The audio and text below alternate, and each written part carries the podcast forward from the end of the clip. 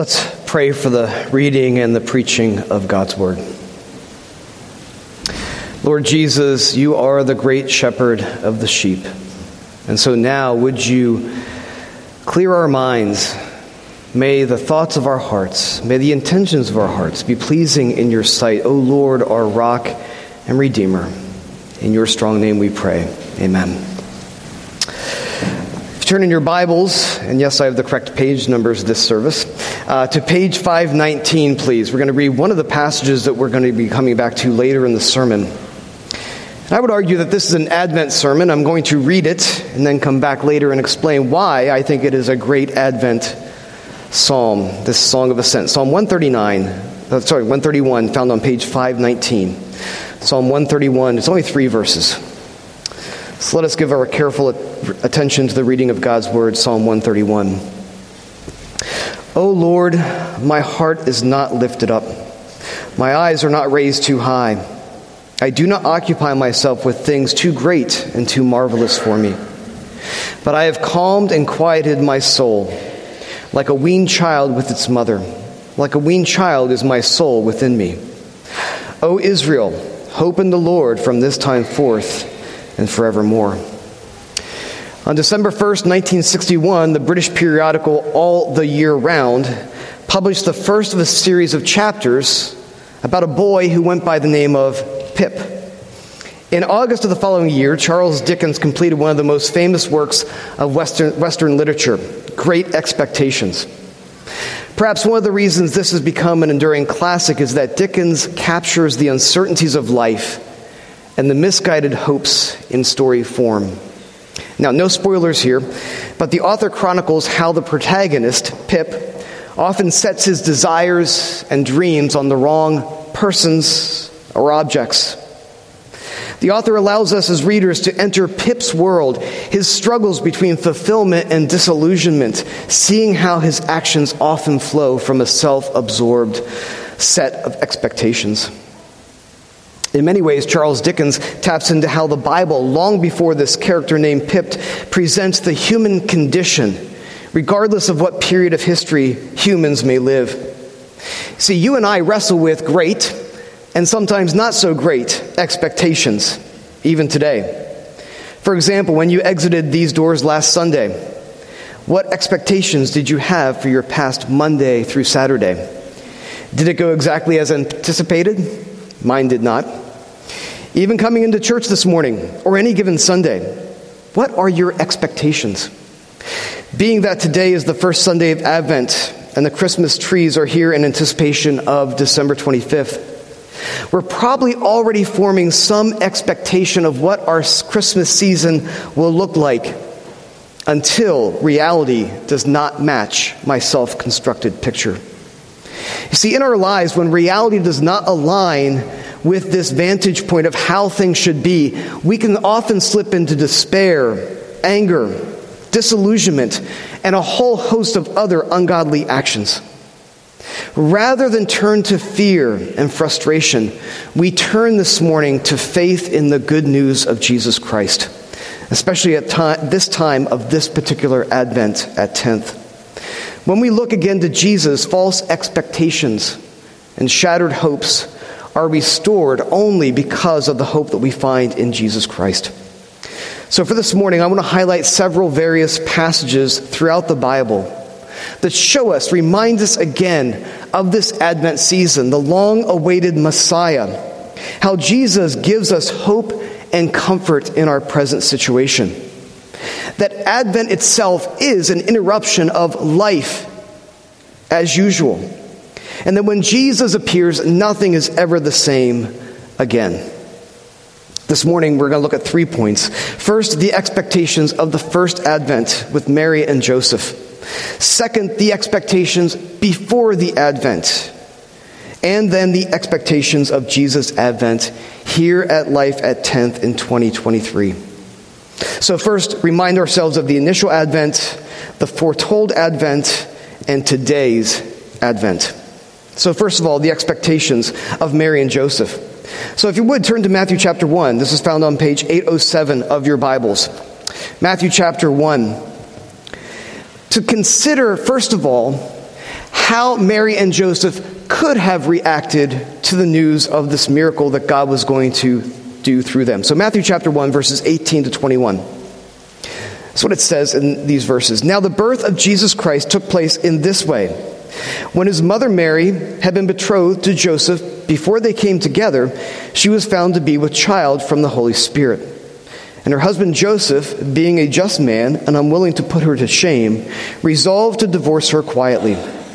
But as he considered these things, behold, an angel of the Lord appeared to him in a dream, saying, Joseph, son of David, do not fear to take Mary as your wife, for that which is conceived in her is from the Holy Spirit. She will bear a son, and you shall call his name Jesus, for he will save his people from their sins. See, this passage tells us that Mary and Joseph were betrothed, which in that period was a binding engagement period. It was a time of expected hope, and yet things did not go as planned in their human planning. Even more unexpectedly is the news that Mary is to be found with child. Again, this would be the most unusual uh, birth, even though normally it would be cause for rejoicing, yet in a very unique and unexpected way. Through the miraculous work of the Holy Spirit, their plans were interrupted and changed. There was uncertainty. The only things that they could cling to at that point were the words of God that were given to them. Now, it's easy for us to be jaded today to see nativity scenes or project our modern comforts on these stories in the Bible, but it was not easy for them. I'm sure if I were in their place, if you were in their place, we would have so many questions for God. I'm sure some of us would have wanted a very complete explanation of what was going to happen. Every minute detail for the next few weeks and months and years of how this would work out. But that's not what happened. Notice at this first advent, at this very unexpected announcement and shift in their lives, how they reacted. Look in this passage at Joseph's reaction. This passage tells us that he, is, he was a just man. He was righteous. He was trying to follow God, living a life pleasing to his God. And rather than question God, Joseph acted in righteousness towards Mary. He did not do what was expedient or what was easier and have her divorced and put away quietly, but he listened to what God did and had his full hope and confidence in this God. What was Mary's reaction? Well, for that, we need to turn to Luke chapter 1, verse 46. So, Luke chapter 1, verse 46. When Mary gives this song of praise, and just as you're turning there, maybe a preview, uh, the choir may or may not be doing a version of this uh, at the Lessons and Carols on uh, December 23rd and 24th. But listen to these words and how this goes against how we might naturally respond to unexpected and challenging situations. Listen to what Mary says. Her world has been turned upside down. And this is what she says My soul magnifies the Lord and my spirit rejoices in God my Savior. For he has looked on the humble estate of his servant. For behold, from now on all generations will call me blessed. For he who is mighty has done great things for me, and holy is his name. And his mercy is for those who fear him from generation to generation. He has shown strength with his arm. He has scattered the proud in the thoughts of their hearts. He has brought down the mighty from their thrones and exalted those of humble estate. He has filled the hungry with good things, and the rich he has sent empty away. He has helped his servant Israel in remembrance of his mercy, as he spoke to our fathers, to Abraham, and to his offspring forever. See, through eyes of faith, Mary and Joseph would look in faith to say that this baby, by the Holy Spirit, would set things right that Mary's child, conceived by the Holy Spirit, would be named Jesus, the Greek translation of the Hebrew name Joshua, to save or salvation, because he will save his people from their sins and their doubts and their fears. So, the first question for us this morning is what will we do with this good news about Jesus? Will we allow our preconceived notions of who He is cloud the biblical reality that He is the reason in whom by faith we exist and have our being? Or will we persist in our frustration, relying on our own power and intellect to guide us in this uncertain world? Will we rejoice and trust in the hand of God's providence, even when events seem hopeless and we are filled with despair? You see, the birth, the life, the teaching, the death, and the resurrection of Jesus cuts through our small minded expectations. Mary and Joseph show us that our gracious God unex- unexpectedly accepts us where we are in our weakness and confusion, but He's never content to leave us there. Through Jesus, we are drawn into deeper communion with the Father and the Spirit, often in the most difficult and challenging, unexpected trials and circumstances that we face. So, again, this is just a glimpse into the life of Mary and Joseph. How they could have reacted when things did not go as planned. How God interrupted their lives to come into a sin filled world at this first advent. But in some ways, there should have been more expectation for this long expected Jesus.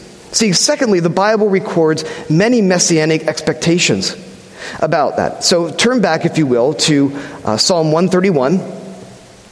And again, to, to kind of explain why I think this is such an appropriate Advent psalm for our congregation today. See, one of, the, one of the trick questions at your ordination exam that I've heard given was how many messianic psalms are there? And the correct answer is 150. Some guys will say 22, uh, 19, 16. It's, it's 150. That's the right answer. The Old Testament, in so many places, is full of anticipations, prophecies, and predictions. There are countless examples that be given. So, again, this one that is before us, and let me read it again. As I read it, consider the parallels to what Mary said in her song in Luke chapter 1. That's what David says again. O Lord, my heart is not lifted up, my eyes are not raised too high. I do not occupy myself with things too great and too marvelous for me, but I have calmed and quieted my soul like a weaned child with its mother. Like a weaned child is my soul within me. O Israel, hope in the Lord from this time forth and forevermore. Now you'll notice in the text that there's a heading above this psalm and several others around it that say Song of Ascent. These psalms were sung by the people of God in the Old Testament in the context of their pilgrimage to Jerusalem, especially once a year during the Feast of Tabernacles or the Feast of Booths. Geographically, Jerusalem sits on top of a mountain, and the travelers would gradually go up this mountain as they trekked on their way. And they would sing Psalm 120 to Psalm 134, retelling the stories of their need and God's deliverance and faithfulness. So, what is David expressing in this psalm? Well, for one thing, he gives us this picture of contented dependence upon God. The weaned child is no longer striving for milk, but is contented to sit in the mother's lap. So, what was this Feast of Tabernacles or Feast of Booths? Well, shortly after Yom Kippur, the Day of Atonement, the people were commanded to construct booths or huts, tabernacles, if you will. That's why every September, uh, our neighboring synagogue will construct a booth in front of their, of their synagogue. It was to remember that when the Lord delivered them from Egypt, from physical slavery and bondage, they were to journey to a more permanent land. And so they lived in temporary booths, tents, huts.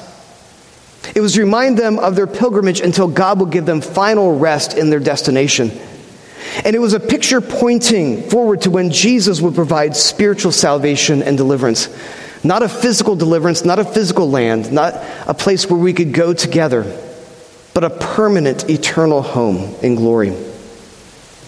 The second thing to note about Psalm 131 is not only the disposition of one who fully has confidence in God, that there's that, that resting and trusting, but in light of Advent, it shows how we are usually the opposite of this psalm in our daily life. And I would say, especially right now in our congregation. If we're honest with ourselves, we are often too proud. We are often have our eyes lifted up and set on the wrong things. We can't fathom and get frustrated with things that are too wonderful for us. We too often consider our own agenda more than God's or others' agenda.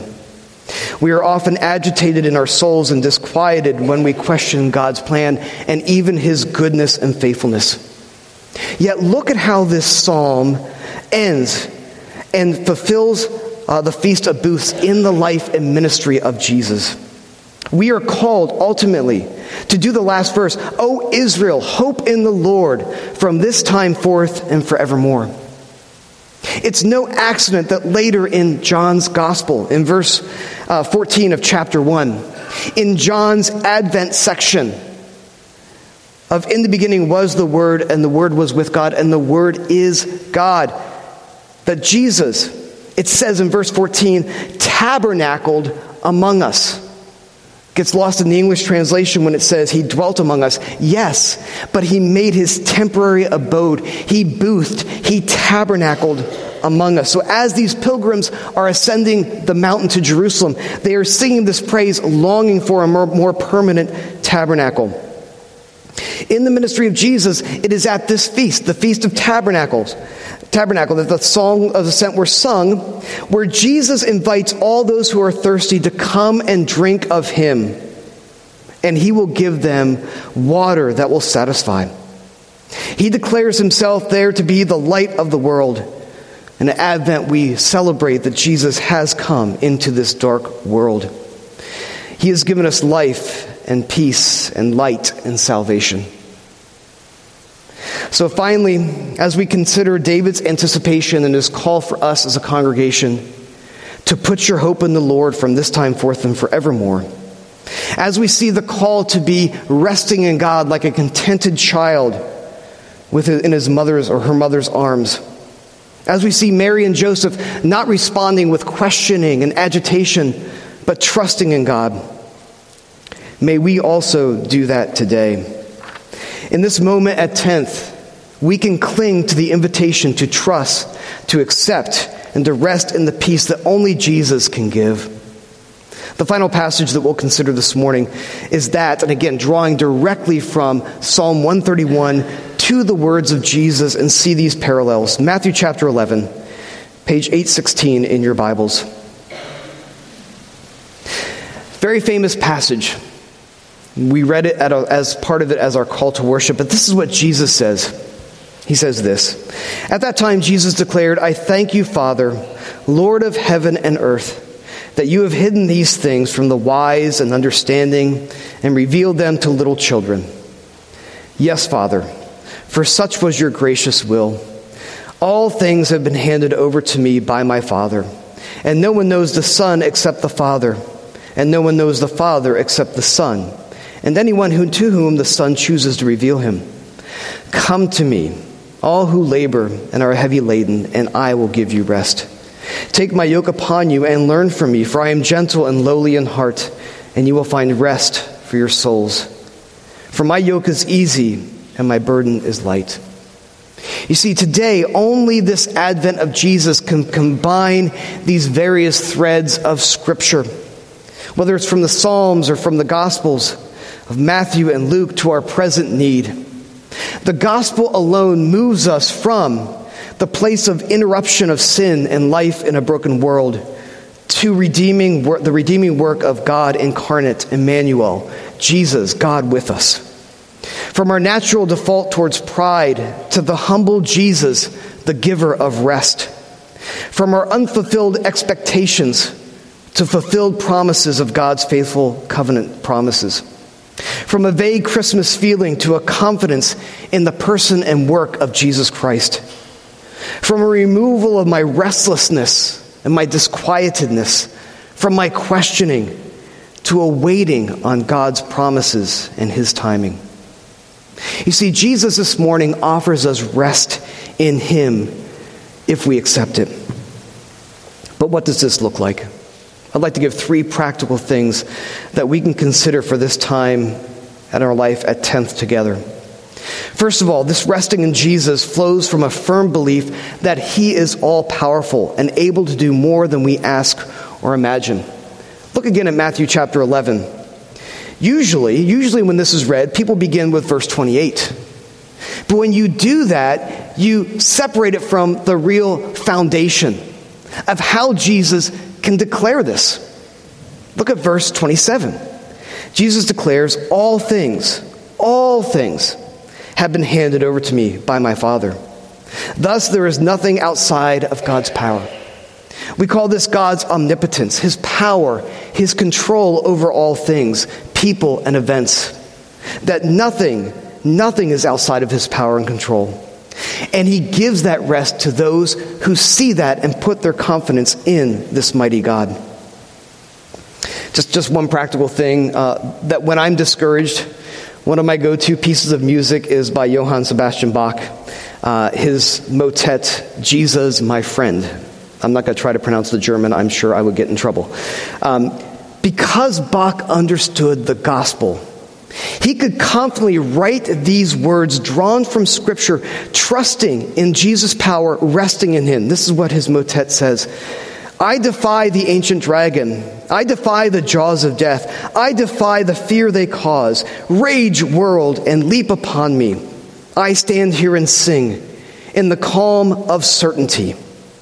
God's power takes care of me. Earth and hell's abyss must fall silent, however much they roar.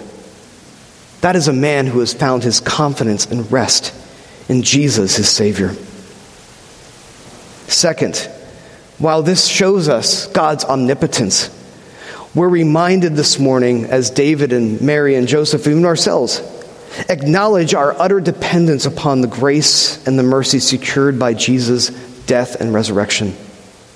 If we acknowledge God's power, we must not only acknowledge his power, but our posture of brokenness and weakness. Again, consider Mary today. And rejoice not in her strength, but because of God's strength, who will do these things. David did not trust in God because he was more spiritual than we are, or because he was a better person, but because of his call to put his full confidence and faith and trust in the Lord of hosts. Jesus calls us to rest in him because we are weak and frail, and it's because of Jesus' strength that we can have any hope at all. The 19th century Scottish minister Robert Murray M'Cheyne, who died at the age of 29, wrestled with this struggle of strength of God and our weakness. The omnipotence of God and our need to be humble. In his brief life, he grasped the seriousness and need to kill sin in his life. Here's what he said about the relationship of his weakness and God's omnipotence. Quote, I ought to pray and labor for the deepest sense of my utter weakness and helplessness that ever a sinner was brought to feel. I am helpless in respect of every lust that ever was or will be in human heart. My only safety is to know, feel, and confess my helplessness that I may hang upon the arm of omnipotence. M'Cheyne then asks, What of the struggle and striving against sin? Why doesn't God just remove it from us? This struggle, he says, quote, should lead me more and more to Christ. If I were more deeply convinced of my utter helplessness, I think I would not be so alarmed when I hear of the falls of other men. I ought to study Christ's omnipotence more. See, we as a church, as individuals, as a congregation right now, are very weak. The reality is that we never should have had any confidence in our own strength, in our own ability, apart from Christ. I'll say the quiet part out loud. Our present circumstances in this advent of 2023 are not where we expected our church to be. Many of us are and will be grieving for a while. We have many questions and our souls may not feel calmed and quieted. However, we serve a sovereign God who is the same yesterday, today, and forever. Put your hope in the God of Israel. The events of recent weeks have caused numbness, sadness, and pain. But I do thank God that we have a connectional church. The elders of 10th have referred some of 10th's matters to the Philadelphia Presbytery where pastors from our region give oversight to ensure that things will be handled biblically and pastorally. I would encourage you to ask questions, but also know that under civil codes and as well as the possibility of an investigations that are going on, there may be some things the elders cannot discuss. But I will say this Presbyterianism, when it works well, is a very good process. But a warning it's often a slow process. But ultimately, it is a biblical process that does not take sides, but seeks the truth. Pray for your presbytery Pray for your elders here at 10th, that these men will seek the glory of God and strive for the purity of Christ's church. Third and finally, as my weakness confronts God's omnipotence, we stand with the people of God that throughout time have looked in faith to Jesus' first coming, but also now to his second coming in 1 Corinthians 16, Paul uses this Aramaic word, Maranatha, come, Lord Jesus. One of the hymns that we sing at this time of year captures our heart cry this morning. Come, thou long expected Jesus, born to set thy people free. From our fears and sin release us. Let us find our rest in thee. Israel's strength and consolation, hope of all the earth thou art dear desire of every nation, joy of every longing heart. You see, ultimately, the gospel work of Jesus is to set me free from me, from my sin, from my false desires, from my unrealistic expectations, and the sin that can cling to me. But the call this morning, brothers and sisters, is to cling to Christ Jesus alone and his righteousness because we eagerly await his second coming, this future advent, this second arrival, which will shatter all of our expectations because no eye has seen, no ear has heard, no mind has ever conceived what God has prepared for those who love him. Let us pray. Father, indeed, we do cry, Maranatha, come, Lord Jesus. Renew this earth that sin may no more grow, that thorns that infest the ground will be uprooted, that your blessings will flow far as the curses found, that you will undo, that you will bring all things in heaven and on earth under your feet for your glory alone. In Jesus' name we pray. Amen.